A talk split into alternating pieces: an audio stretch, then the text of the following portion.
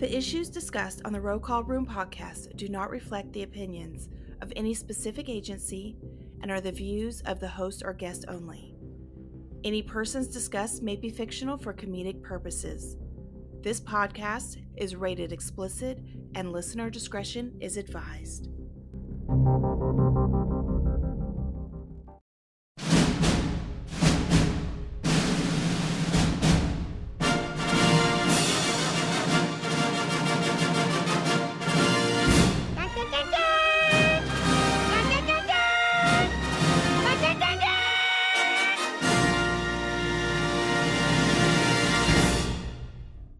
What is the common denominator of failure? Why are you failing? You never say because of me. Oh, it's the competition. It's the economy. It's the president. It's Congress. If you wake up tomorrow morning and blame your failure on someone or something else, you have no reason to change, do you? But if you woke up in the morning and looked in the mirror and said, I am failing because of me, the decisions that I make, the energy I put in, I'm not passing the blame. If you look in the mirror tomorrow and say that, you will change. Because nobody likes thinking of themselves as a failure. Winners win and losers lose. And if you create a culture of losing, if you keep being a victim, if you keep letting losing happen to you, if you keep letting people do you and treat you any kind of way, it's going to become a culture. Take ownership. Take ownership of everything in your world, the good and the bad. Don't make excuses. Don't blame any other person or any other thing.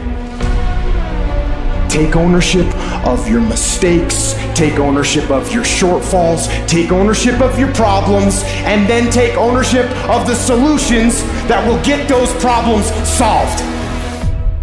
Take ownership of your job, of your team, of your future, and take ownership of your life.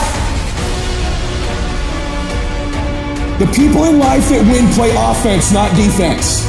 Stop backing into everything. Stand up. Bow your back a little bit. Start to walk a little different. Start to be that best version of you. You can do it in your quiet way. You can do it the way you do it. But somehow they got to look at you and go, okay, I won't monkey with that one. You push back. You get obsessed. You got to get relentless. You got to be a road dog. You got to get intense. You got to have a permeating attitude that you're going to win. You got to have a positive outlook. You got to be optimistic. You got to know you're going to win. You got to, right now, you got to say, I'm going to win. I'm going to win. My life is going to win. There's going to be a victorious life here.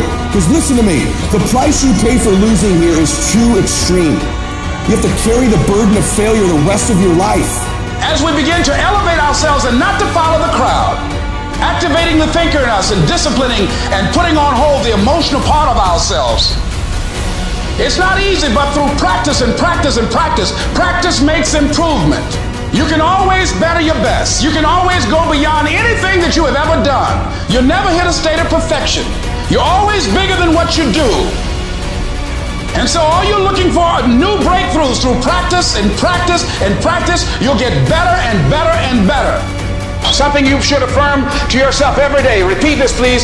No matter how bad it is or how bad it gets, I'm going to make it. The people that make it in this world look around for the circumstances that they want, and if they can't find them, they create them.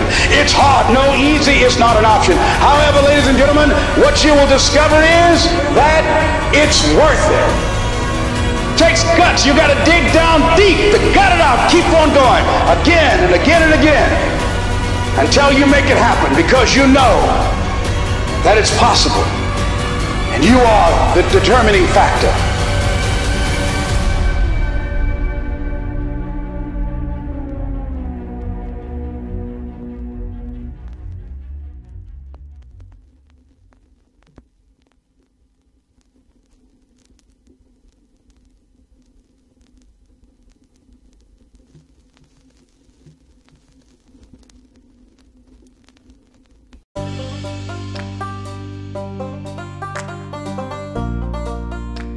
We're back!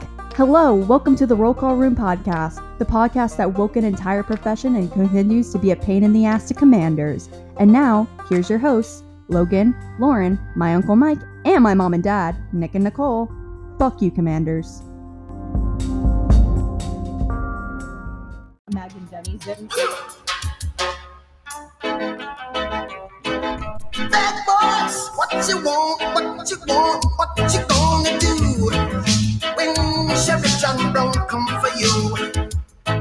It's been so long, I don't know what to say. Welcome to a brand new episode of... What podcast is this? It's hey, roll, so long. Roll Call Room, right? Oh, uh, Roll Call Room podcast. Are we still, do we still have our rights to broadcast? We know, right? By now, uh, by now, somebody else bought the rights to this podcast. Ladies and gentlemen, sponsored by... Yeah. Sponsors, who's sponsors? Oh my God, it's been so long. Welcome back, folks that are finally uh, happy that we have a new episode. Dust in my mic. Um, I was saying uh, when it wasn't recording that when I set up the studio, it was like an episode of The Walking Dead because there was so much dust all over the equipment because it hasn't been used in in uh, two months.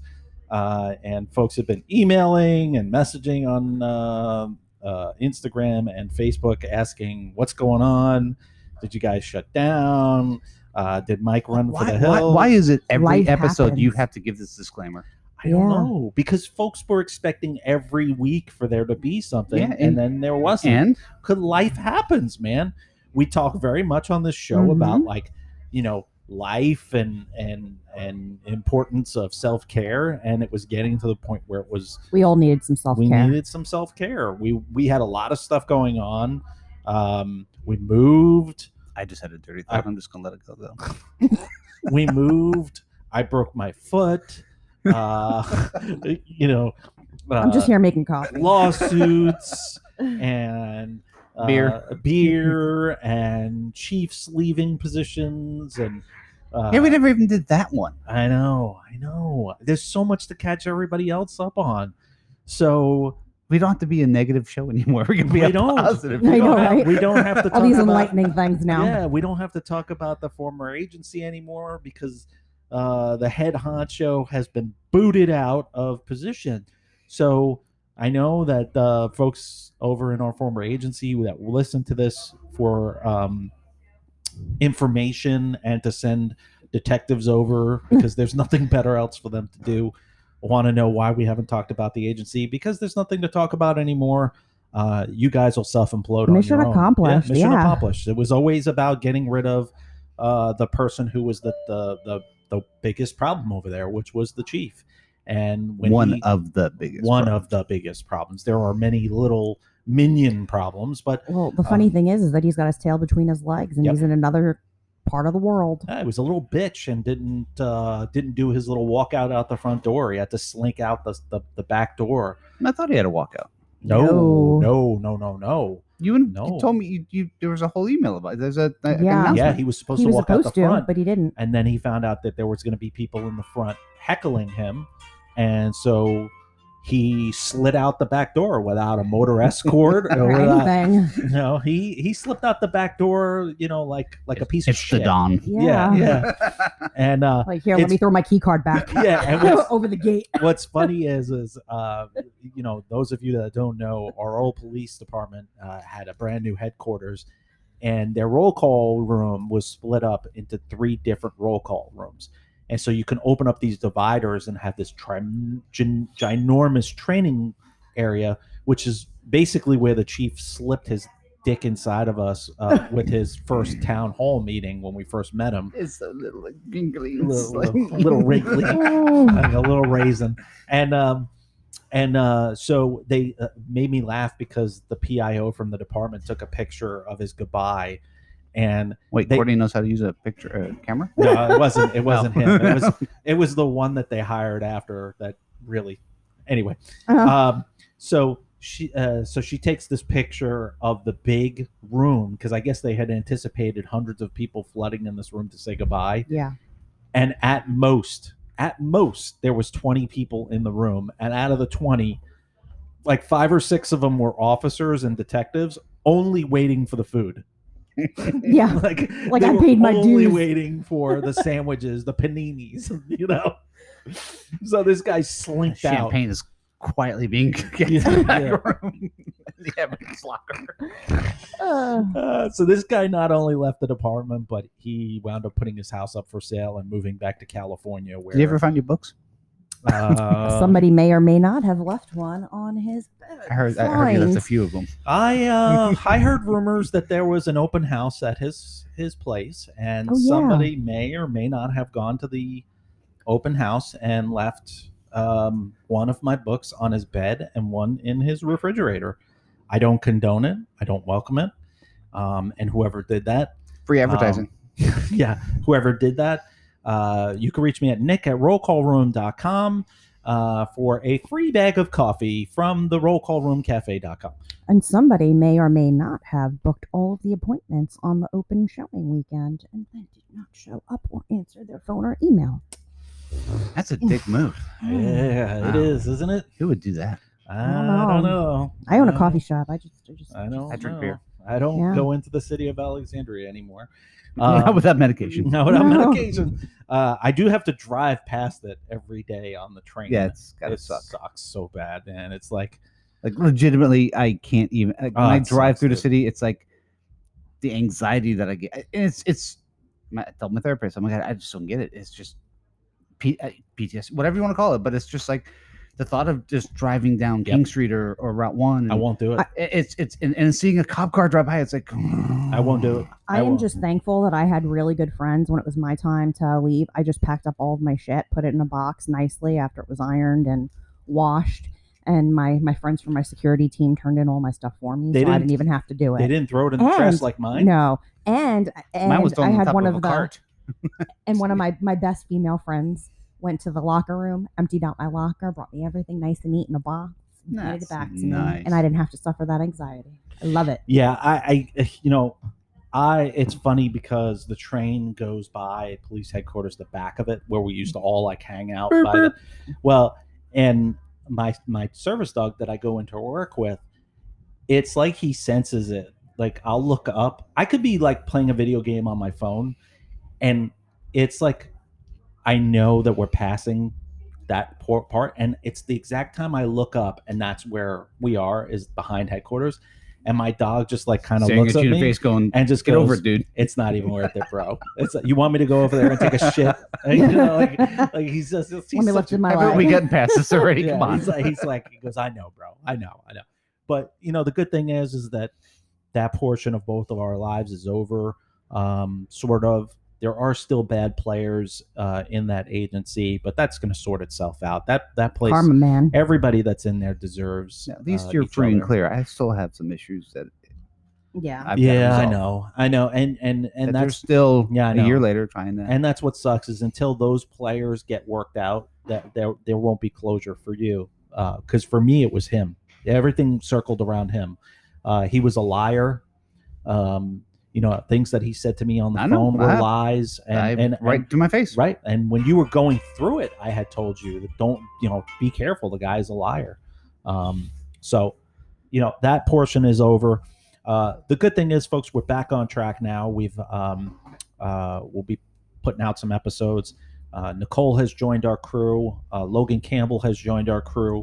Uh, and the reason why we did that is, is that to try and coordinate everybody to come on at the same time is very, very difficult. So with adding some more hosts, um, you know, when one person can't jump on as a co-host, we can kind of move things.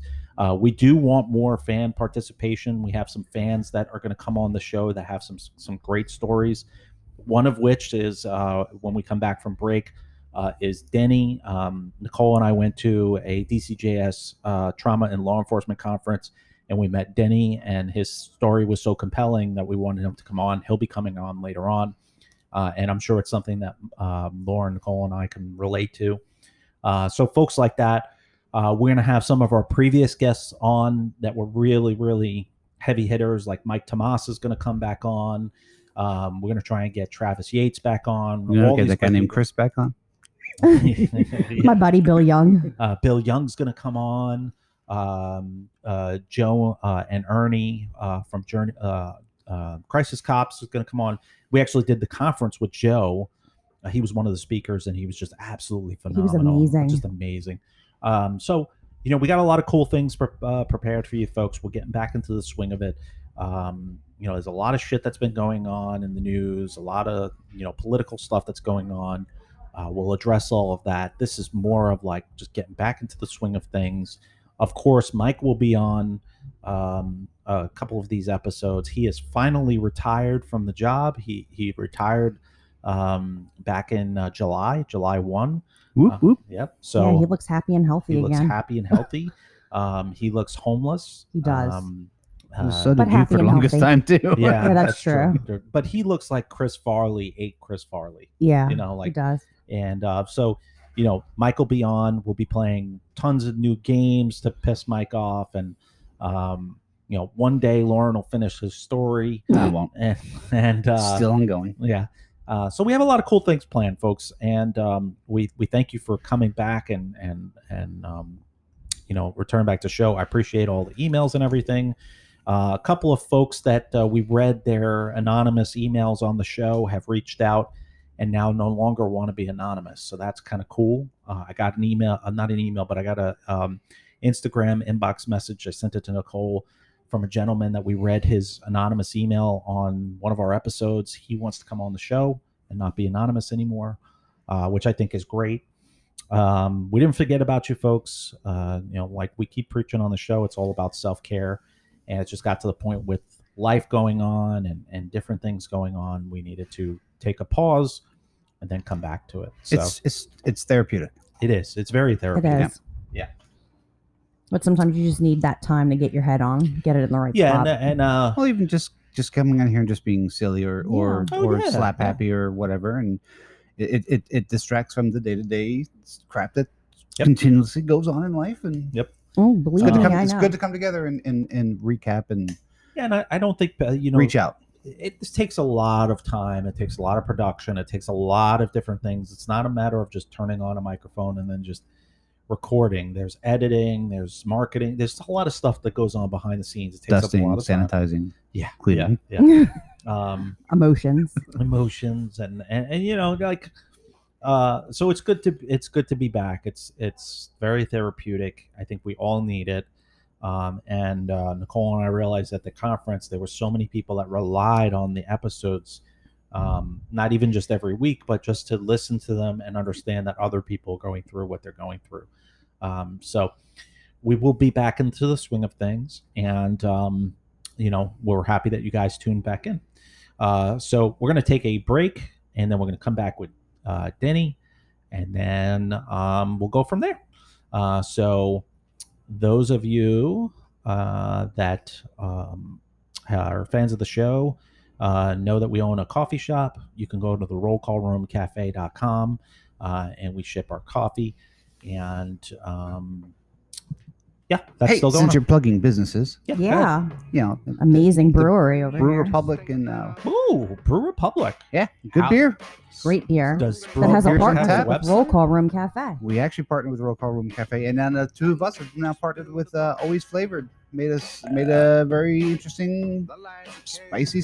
Uh, I like it. Sauce. You nice. Try it. Where can they? Uh, is there a website? So, uh, Brew Republic, B R E W R E P U B L I C, Beerworks, is located in Woodbridge in town, uh, the Potomac Town Center by Wegmans. And uh, Always Flavored is featured here at our farmers market, which is right next to the Roll Call Room Cafe every Sunday from eleven to two. Awesome. And then what about that wonderful, delicious beer? The Inception. Yes. Yeah. What a wonderful collaboration. I love telling the story that, you know, two former law enforcement officers from Alexandria, Nick, working for uh, as a sergeant for A P D and Nicole for the sheriffs, reti you know, retired and opened up a coffee shop. And then I used to work for Nick at some brief point in my career. We've become good friends, and I am now the general manager of the brewery. And so we gave him beer. He infused it into his coffee beans and sells coffee that's infused with different types of alcohol. Beer yes. was one of them. Then yes. he gave us those beans, and, and we so good. we made a stout so out of it. Good. nine point four percent alcohol. I love it. It is our so top good. seller. It's great yeah, when my customers it. come in and they're like, "Thank you for sending me there. It was amazing." Well, now, it. now, now we're putting ice cream in it, so now we have I ice cream Inception Sundays. I have to have Ooh, one. To yeah, it's phenomenal. I'm Ooh. so excited. Now, come on out, check us out, Roll Call Room Cafe and Beer uh, Brew Republic. Brew Republic. Beer All right, folks, we'll be right back. Some people ought to see, some people ought to hear. Yeah. I'll take the free advertising. Yeah.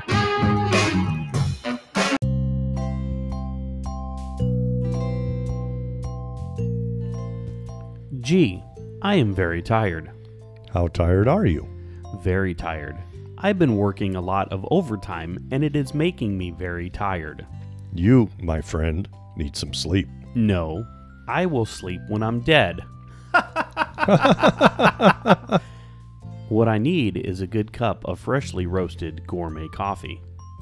Freshly roasted gourmet coffee, you say? Yes. Do you know where I could get a cup of freshly roasted gourmet coffee?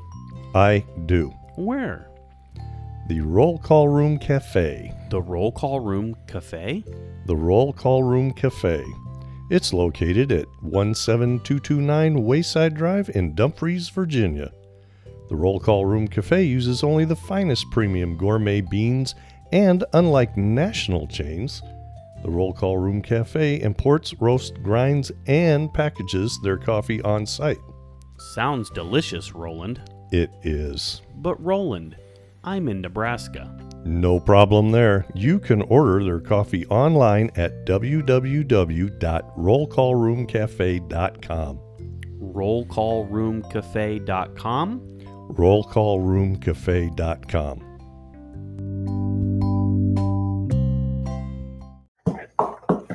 All right, ladies and gentlemen, welcome back from break.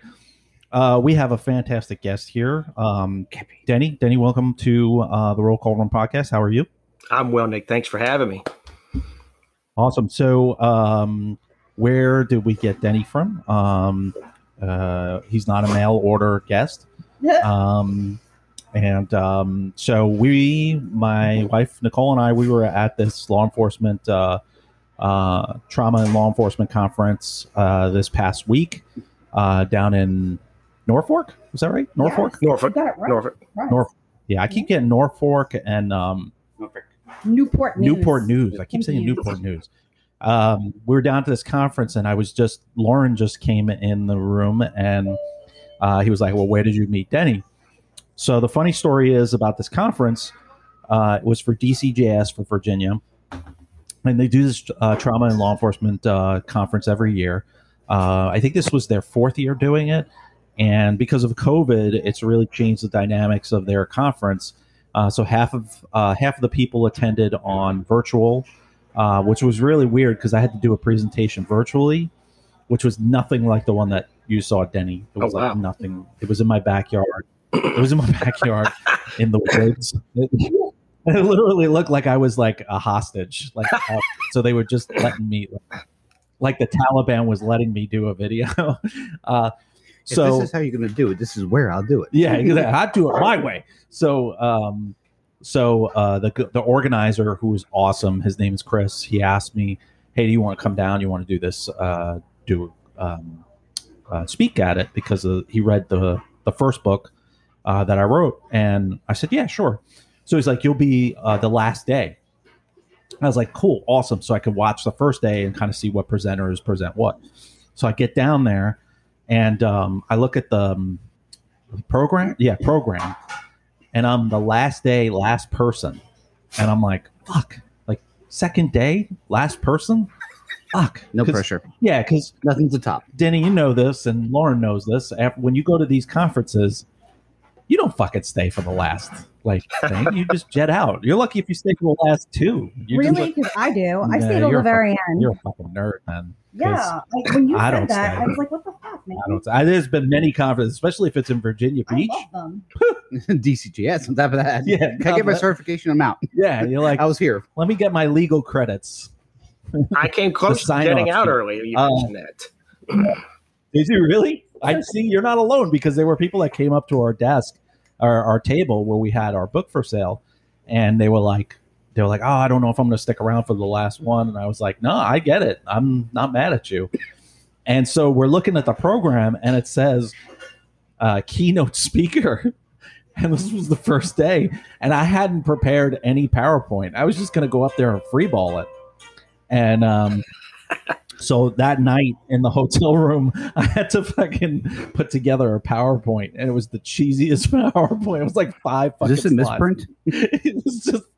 Uh, it was it was so bad, and then Denny had to sit through my my presentation, and I didn't even use any of the fucking slides. Yeah, it was hilarious. uh, Nicole did a great job recording it, and I watched some of it last night, and it's just hilarious because none of my slides, like I don't go up there and change it at all. Um, but I met Denny. Denny was uh, Denny had come up to the table, and Denny started telling me uh, his story, and um, it absolutely fit what the show is about. And um you know, you and I have gone back and forth texting since um since you've agreed to come on the show, and you know ha- you have some great aspirations of things that you want to do, um and uh, like Lauren said, his therapist says that this is very therapeutic. It is very therapeutic, um doing these shows and um getting them out there, especially oddly when you listen to the show afterwards. Wait, when was the last time we did one? Two months ago. No shit. Yeah. It's been yeah. a minute. Life happens. Probably why I'm so depressed. Yeah. Oh. Yeah. Here we go. No, here we go. It's not about me. It's about Nick. Oh, here we go. All about Nick. All about Nick. Oh, here we go. Gappy. There we go. No, I don't need Gappy coming back here. No, no, no, no. I have my service dog in here too. So, Denny, tell us a little bit about yourself.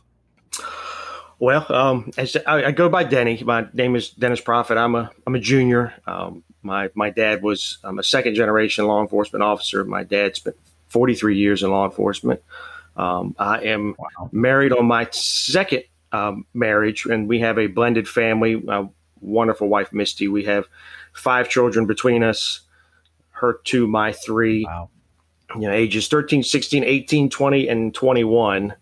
Um, So, and I had about twenty years law enforcement before I ended up getting out and changing. Um, and I was about uh, three different jurisdictions or three departments that I worked for during my twenty years. Um, and one of those departments was, you know, the one of the ones my, my father came up through. So he actually had a pretty, pretty stellar career. I mean, he spent about seventeen years in narcotics when I was growing up. Um, He went through the ranks for the police department, making captain, and then later on was elected sheriff and spent two terms as the sheriff for the county. So he's, wow.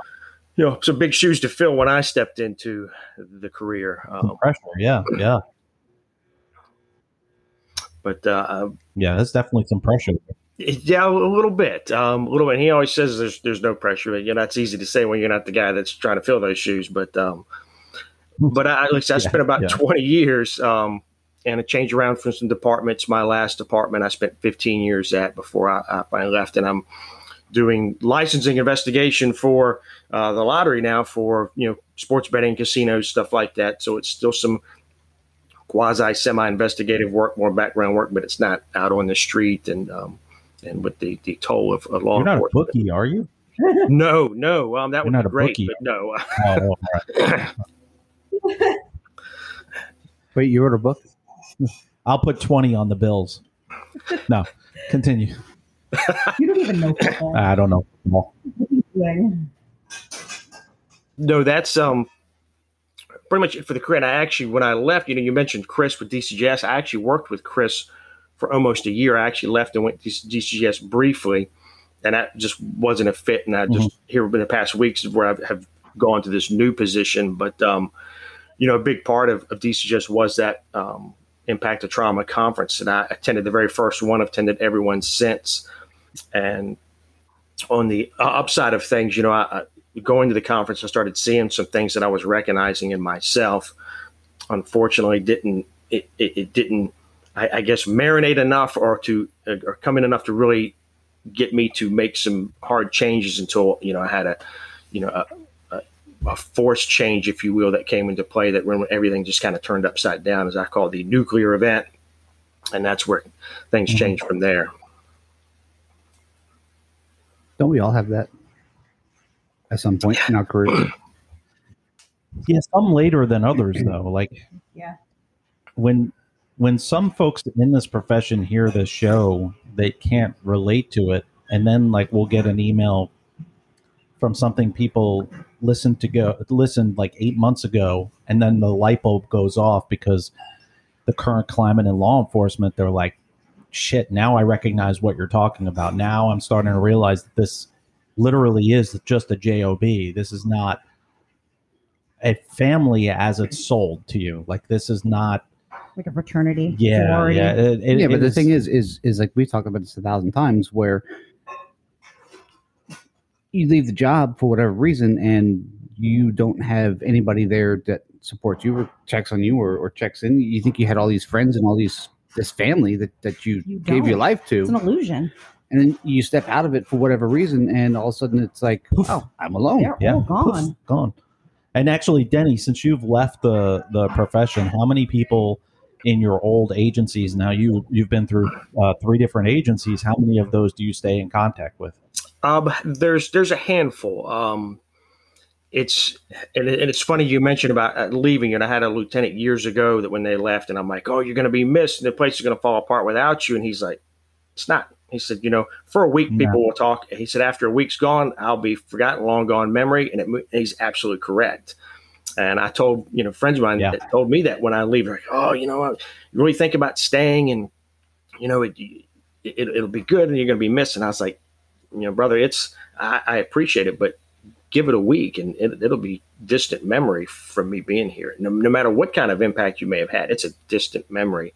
Um, but for your question, I have a handful, and there were several folks that when I was a platoon commander that worked for me that, you know, I tried to stay close with them. So I still keep in touch with them um, and just try to check in from time to time. You know, I, I try to be good about picking a random person, you know, out of my context that, that I work, and just, hey, how you doing? How are things going?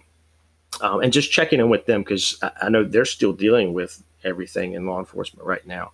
So, and there's yeah. there's a couple, I'd probably say maybe two or three that that check in with me from time to time, but it, it's very sporadic, it's very infrequent, unless I am, you know, reaching out, hey, how are things going there? How are you doing there? So you know, once you're gone, you're. You mind, you mind if I- Sure. Um, just a quick question. I don't mean to cut you off, but um, do you find it difficult or challenging sometimes when um, to remind yourself to make that phone call? Not that you don't want to or you don't care, but um, once you leave the job, life life takes over and, and you've got responsibilities, and, and it works on, on both sides of that, that phone conversation. But do you find it challenging, or sometimes it's like you have to make yourself yes. remember to keep that connection?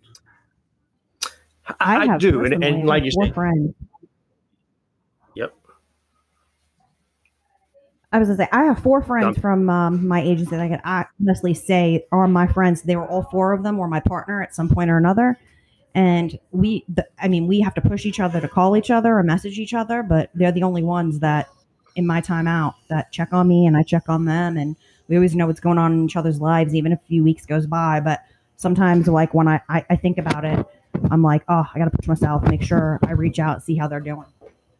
I find, I find like um, probably recently more so than, than when I first left, um, maybe about four or five people actually have kept in touch or stopped by my, my you know, my, the brewery or, you know, come in and, and chat. But as far as like phone calls and stuff, I, I that's far and, and few between. But the, the reason why I asked that is, is it's funny because um, I have three kids. My oldest is sixteen, and I going through a divorce and whatnot. So I, I, I try to teach them to take the, the high ground, the moral ground. Um, no matter how you feel about a person, um, if you can find a way to get over that feeling, that emotion, whatever you want to call it, and and and reach out and make that contact and force yourself to do something you might not want to do or might not feel comfortable doing, in the end, on the backside, you can sit there and say, I kept my end of the bargain. You know, I, I, I can, I can go to bed saying that I truly cared about X, Y, Z, this person, that person, whatever. I'm, I'm going to, despite my feelings, my, my animosity to the agency, the, you know, the, the person, the organization, whatever you're coming from, you have to take that bigger step. Yeah. What about you, Danny?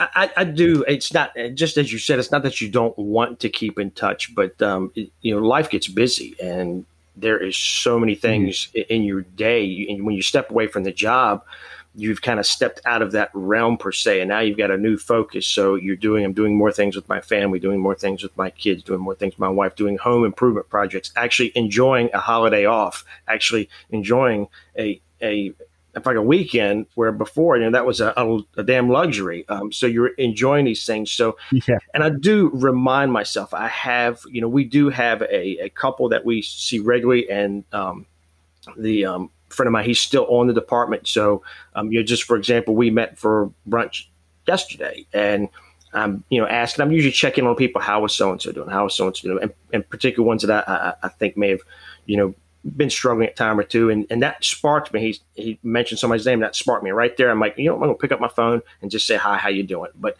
sometimes it takes that reminder for me to check in with somebody, check in and see how they're doing. So it, it, it does get tough, but um, I, I think it's important. And I, I like what you said about keeping your end of the bargain, whether anybody's checking in on me. I like to keep my end, that, you know, I'm still trying to make a, an attempt to, to reach out and see how folks are doing. Particularly, I know that the job that they're dealing with now and how difficult it is.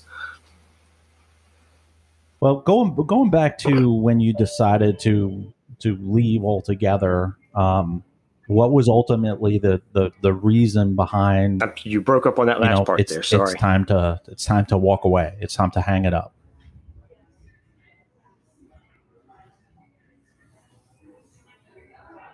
I, I think I had lost you just for a second. There we go. Yeah.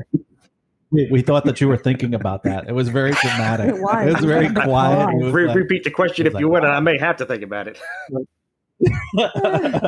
uh, what was the what was the ultimate like the factor in deciding to leave, like to, to make that jump and, and hang it up and leave the profession? Well, um, I had, you know, th- th- without going rewinding completely far back, but. You know, with I had a lot of struggles I had dealt with for for years, um, and it was just a slow, gradual progression that I didn't pay attention to, um, and mm-hmm. it really it cost me my first marriage, and it turned my family upside down um, with the two main events that had happened um, in two thousand six that really that hit me were I had two good friends killed in the line of duty that year within four months of each other. Um, one that I'd gone through the academy with uh, was shot and killed on a domestic.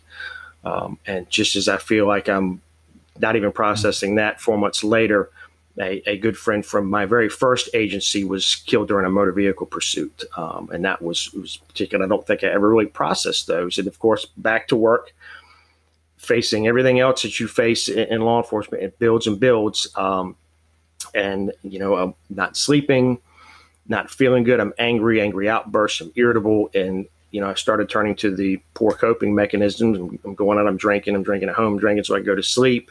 Um, and then my that first marriage, you know, suffered uh, infidelity on my part. Um, and it's not something that I'm, you know, proud of at all. And it's you know, difficult to bring up. Um, but it, it happened and it was just too much. And that marriage was just no longer. Moved on.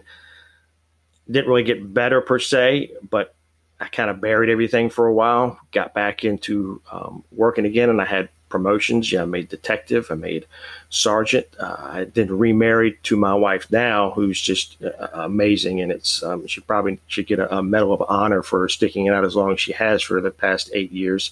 Um, but um, that uh, the same issues just came back up again, and it became even worse and worse and worse. And as it continued to progress, bad coping came back in again. I mean, you you couldn't even be near me. Every day was, I found a reason for that to be a horrible day. The the most small setback was a disaster, and I was angry. Um, and unfortunately, I faced infidelity yet again, second go around again. Um, And I was actually had started seeing a police psychologist at the time, but I wasn't being open and forthright with everything that was going on. So there's only so much he can do for me when I'm only showing him part of what's going on. And of, of course, with, right. with that, This go around, internal affairs became involved. And at this point, I was a lieutenant. I was a platoon commander on the night shift. Um, wasn't asleep, but I was functioning at work.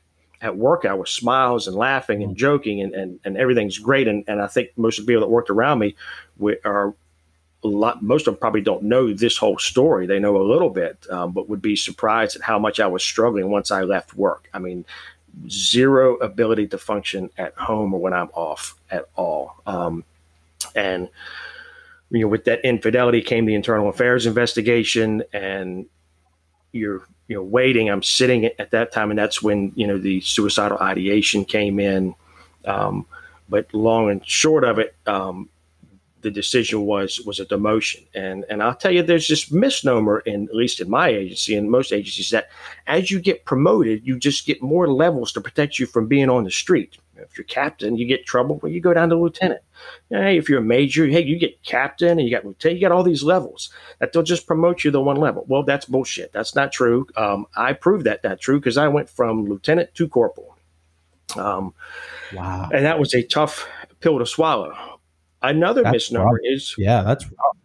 yeah, uh, it was it was it was a hit. Um, the other misnomer that we had is, well, you know, if you get demoted, they can only take five percent of your pay. Wrong. They took seventeen percent of my pay. So that what? was heavy. Um, and I was able to. Did you say seven percent? seventeen. seventeen. What? Yes, sir. seventeen percent cut. Holy shit. Yeah. So, yeah. Uh, Just quick question. Um, during the interviews um, with, with Internal Affairs, was any consideration given to the totality of the situation and what was going on? I mean, were you were you honest to the point where you shared the stuff going on at home that might affect your or influence your your your career on the job? I, I did. I. I We addressed that. Uh, the initial just surface of the investigation, no, they really didn't ask a lot of those questions. However, I was able to right. write kind of a little narrative that I put, and I put talked about all the things that were going on and, and what happened with this and, and, and how it came to be, and hoping that was some consideration. Um, while it was going on, I actually hey, you tell had, the truth, you get exonerated. Well, the other kicker was I had. At that time, nineteen years, and that was the first time I'd ever been in internal affairs. I'd never had, I've had one complaint in my career, one minor complaint that I was exonerated from, never had a bump in the road. Um, and also when this is going on, wait for the disposition, I have a captain that calls me, and, he, and he's a good guy, and, and I know he was, you know, really worried about me and checking in on me, and but he told me, he said, um, do you have something in place? And do you have, if this completely goes sideways? And I said, am I getting fired? And he said, well, that's, he, he said, it's, you know, and they charge it. Um, and I'll get to that in a second, but the way the charge is, he said, you know, that, that is on the table. That is a, a potential. So then I'm looking at losing my job, um, which was just wow. devastating, you know, nineteen years of stellar service. And now I'm looking at being out the door. Um, I would, one of the dynamics of it was the other party in this investigation was another member of the department. And it was a more junior member of the department. So even though this individual did not work directly for me because of the separation in rank, they charged it as uh, fraternization, which was, wow. was pretty oh, hefty wow.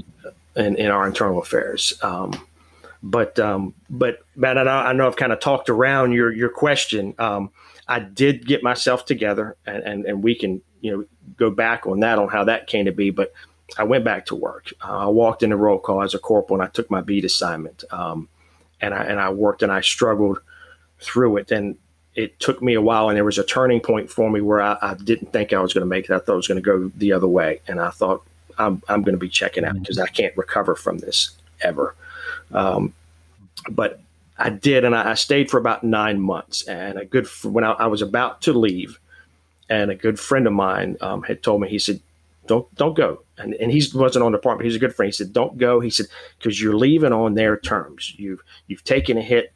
You're checking out. You're leaving." He said, "Stay, work, get yourself back together, and and get to where you're feeling and you're in a good place. And then if you decide that you don't want to stay, go. It's on your terms at that point. And, and I believe that was true.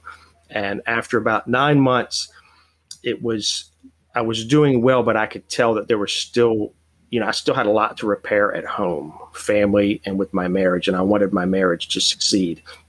And for the first time in my life, my marriage became the number one priority. My career had always been the number one. Everything took a back seat to my career in law enforcement forever.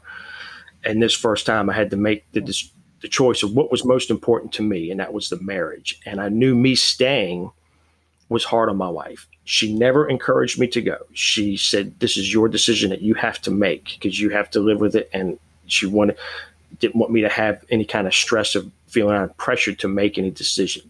But I knew it was tough on her, me being there. I also knew that if I was going to stay and try to work my way back to sergeant or lieutenant, the sacrifice I was going to have to do again, you know, midnight, what, that what I like to call is to make lieutenant, to get where I was, I had to write a pretty big check at the sacrifice of my health, yep. my well-being, my family, my marriage. I wrote a big check. Mm-hmm. And when I sat and thought about it, yeah. to get back, do I want to write that check again? I don't. It's not worth what I wrote mm-hmm. the first time. So I decided I was going to look for some some different jobs, um, maybe do something different, make a change, and some things fell into alignment. And I got a, and that's when I came to D C G S initially, and I was working from home. I had nights off, weekends off, stayed holidays off, and I immediately felt so much better. The the amount of stress that lifted off, but the um, but the decision to leave really truly wasn't from what I had done, mistakes I'd made, or the or the demotion. That that was a, a tough point, but the decision was, I'm going to put my family first, because at some point I'm going to leave this job. And like you said to me, it is just a job. It is not my life. It is not my identity. Mm-hmm. It is a job. And if I stay there one day, I'm going to walk out the door and it's going to be all gone. My family's still going to be here. My wife's still, hopefully, God mm-hmm. willing, and she is. So I made the decision for my well-being, my marriage, my family's well-being, and and I don't regret the decision. Well, and what's interesting about your story is it rings home for, for Lauren specifically, and definitely me, because um, uh, the demotion part and in having to walk into roll call after being in charge of roll call and yeah. and going on scenes where you were in charge of those scenes, and then watching, you know, people run scenes that are fucking, fucking atrocious. Like, oh my, my first, when I got demoted, it, it was it was like it was like a perfect storm, Denny. I had gotten demoted, and within like a week or two after getting cut loose from field training, um, which is hilarious all on its own, um, there was a homicide, and it was two fucking idiots shooting at each other. And one idiot got shot in the fucking melon, and, you know, his brains are, but he's still alive and he's talking. Of course. And, uh, all, all of the, yeah, I know. You, me, and Lauren and Nicole, we fucking scratch ourselves getting out of the car. We die of staph infection. This, this motherfucker's got to yep. have his brains. You got a hangnail. Ah! Yep. And what I found funny was is that one of field, my quote unquote field trainer that I had, who had like two or three years on the job, is using a tourniquet, um, a tourniquet med pack on his neck, on this dude's brain injury as he's talking with this other fucking moron. You just put him on an egg. Where, well, they're using this gauze pad out of the trauma pack, uh, and I turn around, I I walk up to him, I go, "What are you doing?" They're like, "We're trying to stop the bleeding." I was like, "Even Jesus Christ's finger couldn't save this guy. He's gonna die." And they're like, "No, no, no." I go, "You see that spongy shit on the floor over there? That's his memory portion of his brain. Okay? He's not going to fucking make it." But anyway, that was the funny part. The second part was is I'm watching, you know, because there's a homicide. Every fucking sergeant and the watch commander has to show up. I'm watching five sergeants show up on scene. It's like watching a monkey fuck a football, because they don't know what the fuck they're doing. They don't know what the fucking cordoned off. They don't, like... These two idiots are shooting at each other, and, and the bullets are going into houses.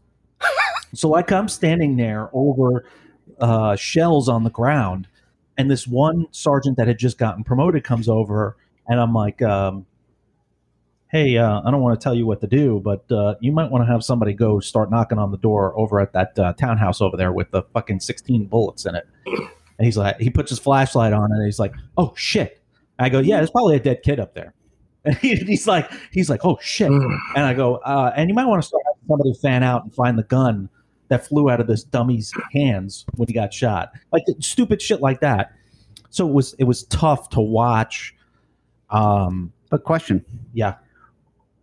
It was tough to watch, but how relief how relieved were you that you didn't have to deal with the shit? No, I wasn't. That's the weird part. I was sad.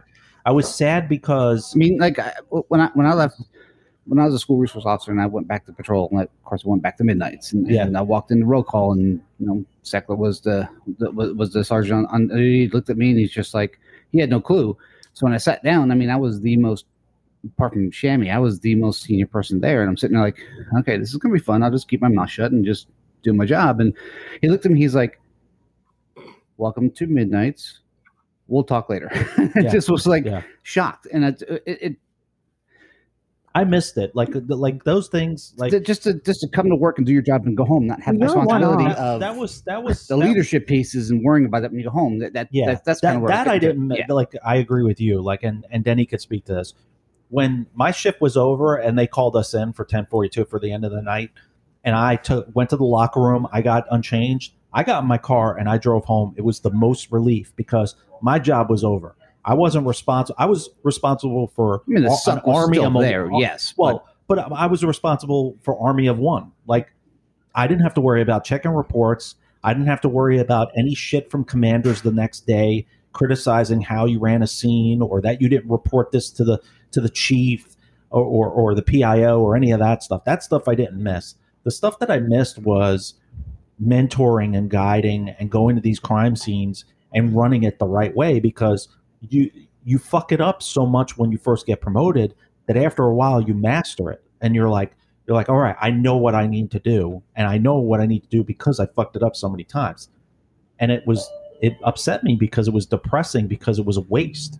It was like, here I was, I used to run these scenes, and now I'm standing over three shells. Like, that was my whole job for five hours, standing over five shells because nobody could find fucking cones to put on shells. You know, like. That's upsetting, and I can only imagine for Denny's point. He's the he was a fucking lieutenant, you know. But to go to Lauren's part, I mean, your story rings home with him because he got, you know, he goes up to I I and he tells the truth. And we've always been told in the profession, as long as you tell the truth, you're going to be all right. As long as you tell the truth, you're going to be all right. And Lauren's thing wouldn't even came about if he didn't come forward and say something. His investigation was because he came and said, hey, listen, I'm going about to go through a divorce. I'm going through a divorce. This may come up. So his investigation got initiated because of him. And then in the end, he gets fucked, and not in uh, the way he likes. But, you know, like. Jackass. Sorry. poor, De- poor Denny. There's like a delay in audio. It's funny to see your reaction after whenever we say something. Oh, really? It's delayed. It's funny. But but we can, you know, Lauren and I can definitely relate to that. Um, and I would well, imagine that, that's that's where I went with that. Where I was going with that question was, like I've always said this before, you go in and you have subject A shot subject B. Mm-hmm. Well, subject A is guilty per the law, and we're going to arrest subject A, and that's it, closed case. But yeah, on paper, black and white, you look at the, the regulations, the, the directives, and the, the A Rs, and, and yeah, black and white, it says thou shalt not do this. But then when you talk to the person, and you, the way we are trained to write a report, we don't write subject A shot subject B, arrested subject A for, you know, uh, homicide, whatever. You have to paint the picture. You have right. to you have to describe the environment. You have to describe feelings, emotions. You have to paint the picture to a person that's going to read the report that is not familiar with law enforcement whatsoever, no jargons, no nothing, as if you're writing a book.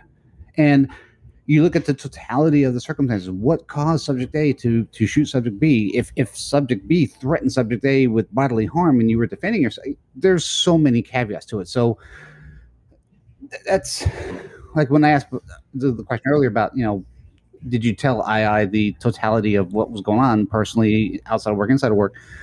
Did, did that make any difference, or did that, you know, make it worse? For me, it made it worse, ten times worse. And I told him, I said, if I never mentioned a single thing to you, we would never have this conversation. No, you'd still be on the job. I, I truly believe that. I think you would have still been on the job. And it's really not cultivating a good next generation of police officers, because in essence, and, and whoever listens to this later on, in essence, the what culture that we're cultivating right now is, is that if you just stay quiet, you really do have more of a fifty-fifty chance. Um, and honesty isn't the best policy these not days anymore. In law enforcement. No, not at all. It's better for you just to kind of roll the dice. And I can't believe I'm saying this, but it's better for you just to kind of roll the dice and let I I figure it out on their own, or the chief to figure it out on his own. Um, because they've taken advantage of folks that, that come forward and say, hey, listen, I did wrong. I know I did wrong. Um, I'm being completely honest with you. This is what happened. And they take that and they go, oh, okay, well, you know what? Now we're going to take advantage of your honesty and we're going to fucking drop the hammer on you.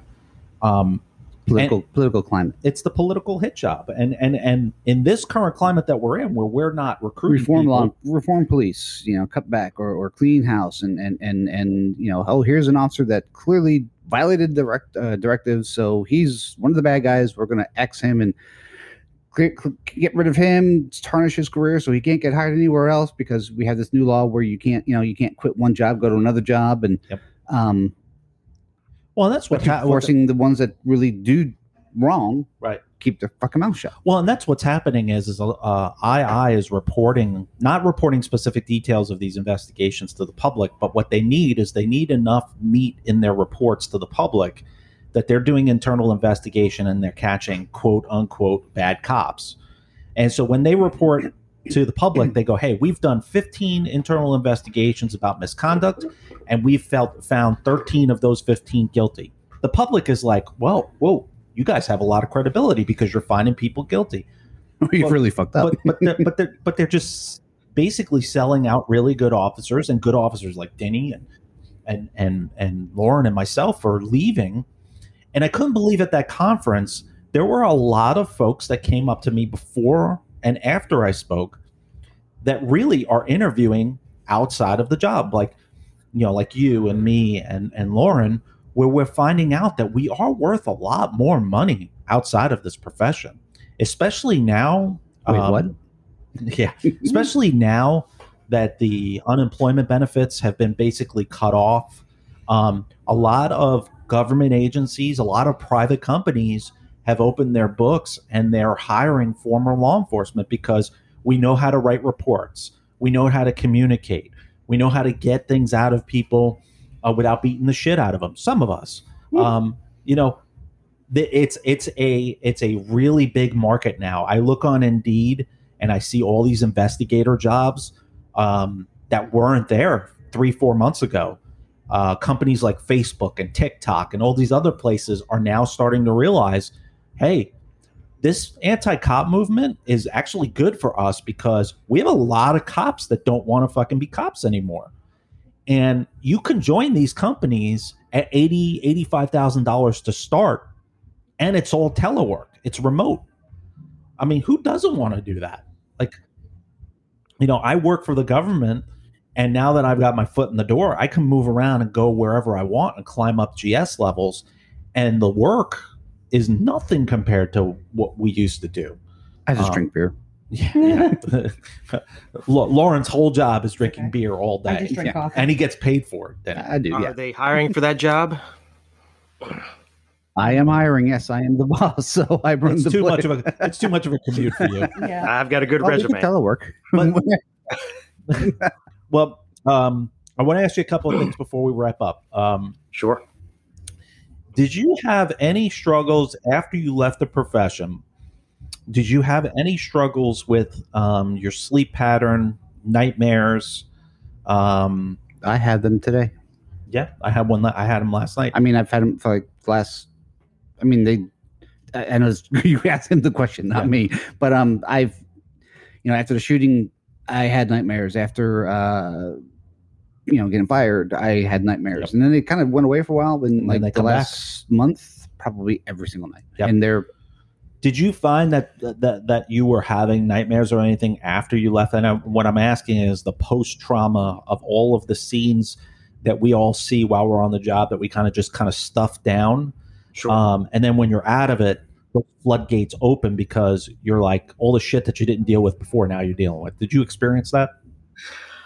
A little, fortunately, before I got out, uh, since I did stay, I was regularly seeing a, a fantastic police psychologist that really helped me process a lot that I had gone through and process a lot that would have happened mm-hmm. and helped me kind of get myself back together. So I was actually, when I left, I'd gotten myself into a good place where I was feeling better.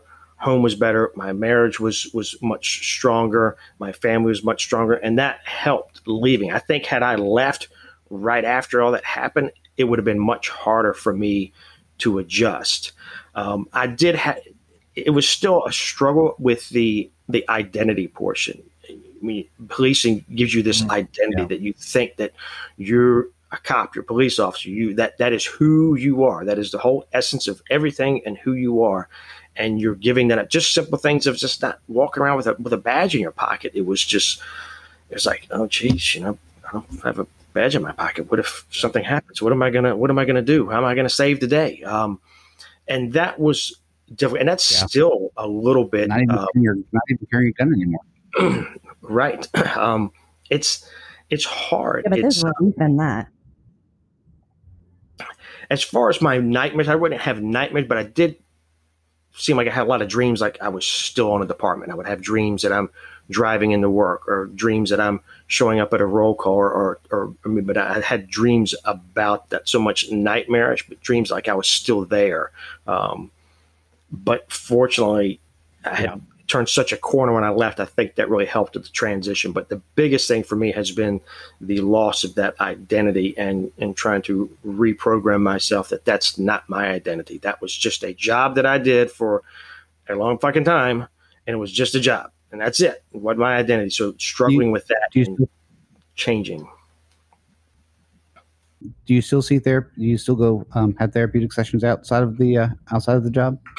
I do. When it um not as regular, when it was going on, it was like he he, he said, you need to come here every week.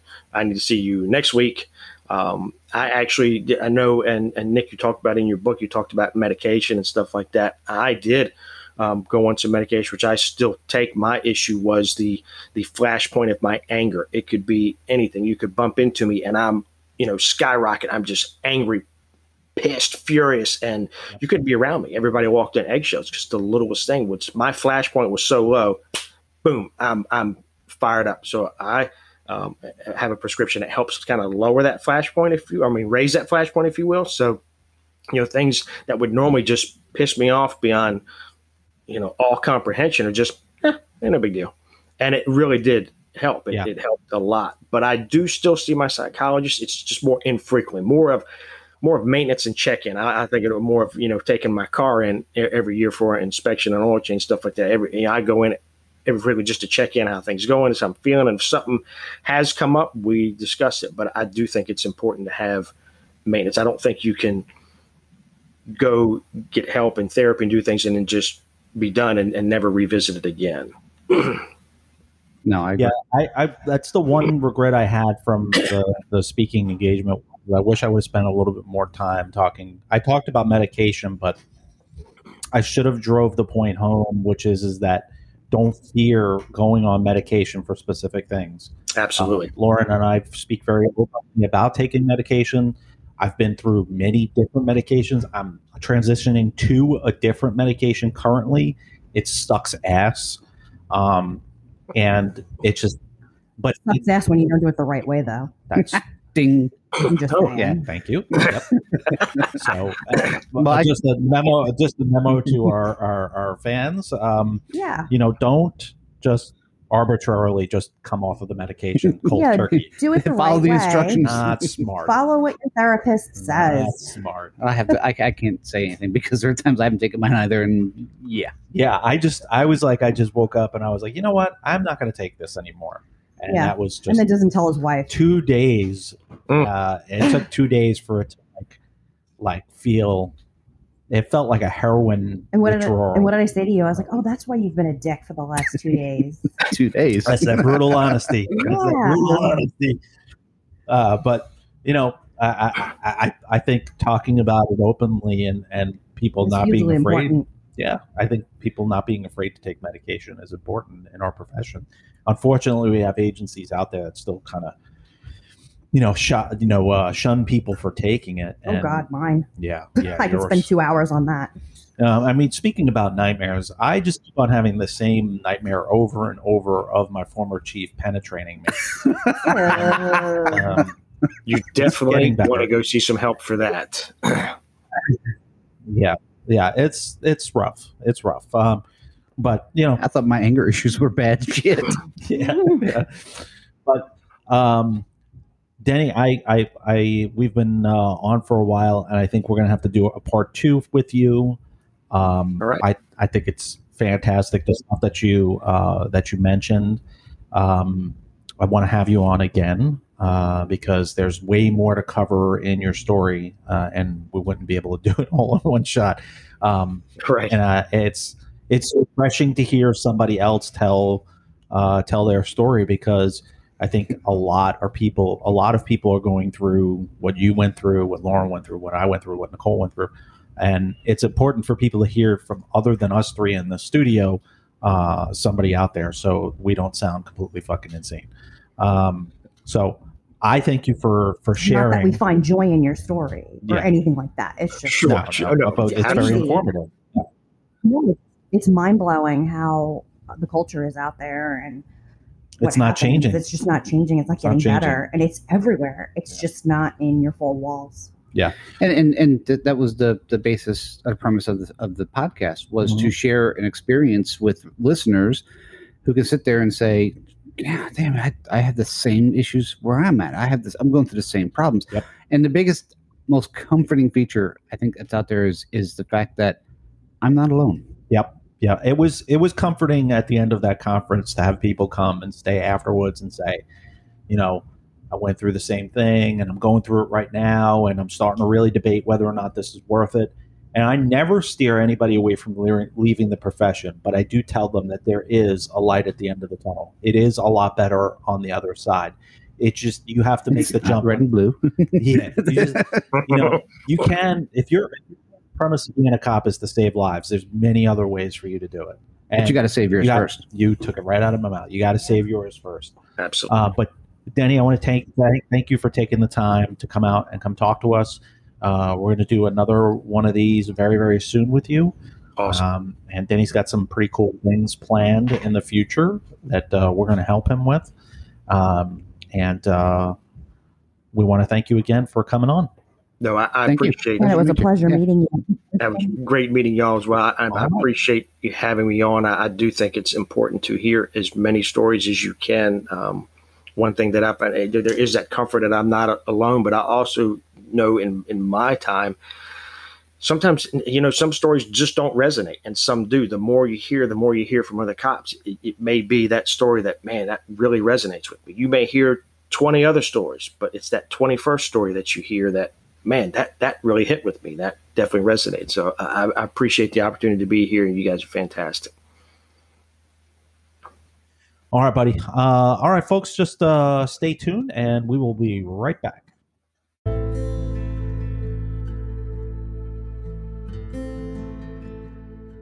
Law enforcement suicides are at an all-time high right now. One of the causes is poor leadership within the law enforcement profession.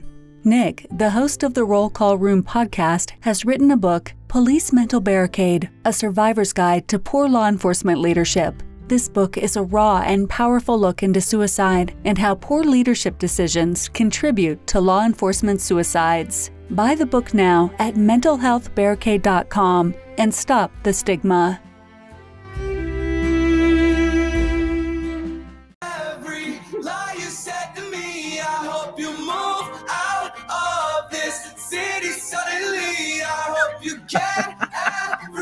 Everything you deserve. Karma's a bitch, I earn. Did you have that personally made? No. Uh, no, my daughter got me into this guy. He's yeah. Really good. My son. Awesome. Phenomenal. That's the concert he's going to next yeah, Saturday. Going next week. Uh, so we're back from break. Uh, outstanding interview with uh, Denny. He did such a great job. Good story. Uh, good, yeah, good, really, good, really good, good, good soul. Good guy. Yeah. Really, really good. We're gonna have to have him on again to kind of complete that. Um, I wish I was able to go to the conference with you guys to see you. I only saw snips, snippets on uh, Facebook there, but I can't uh, wait to yeah. see the actual. Yeah, I, I yeah. turned it into a YouTube video, so I'll put that link in this also for those of you that want to watch it. Um, folks, I uh, want to thank you again for tuning in and coming back. Uh, we look forward to the next episode. Uh, in less than uh, a month, maybe. Less than two months, we will push out another episode. Um, And as always, make sure that you're taking good care of each other. Take uh, care of yourselves. Take care of yourselves. Self-care is key. Yes. And find a hobby outside of what you're doing. And if you ever need any help or any assistance, you can reach me at Nick at roll call room dot com. Lauren. Lauren, L O R E N, at roll call room dot com. Or Nicole at roll call room cafe dot com. All right, folks. Take it easy, be good to each other, and we'll see you on the next one. Live the dream. Live the dream. Stay Woo. safe, everybody. Yeah. Sleep. What? Sleep. Sleep. Sleep. Sleep. Good.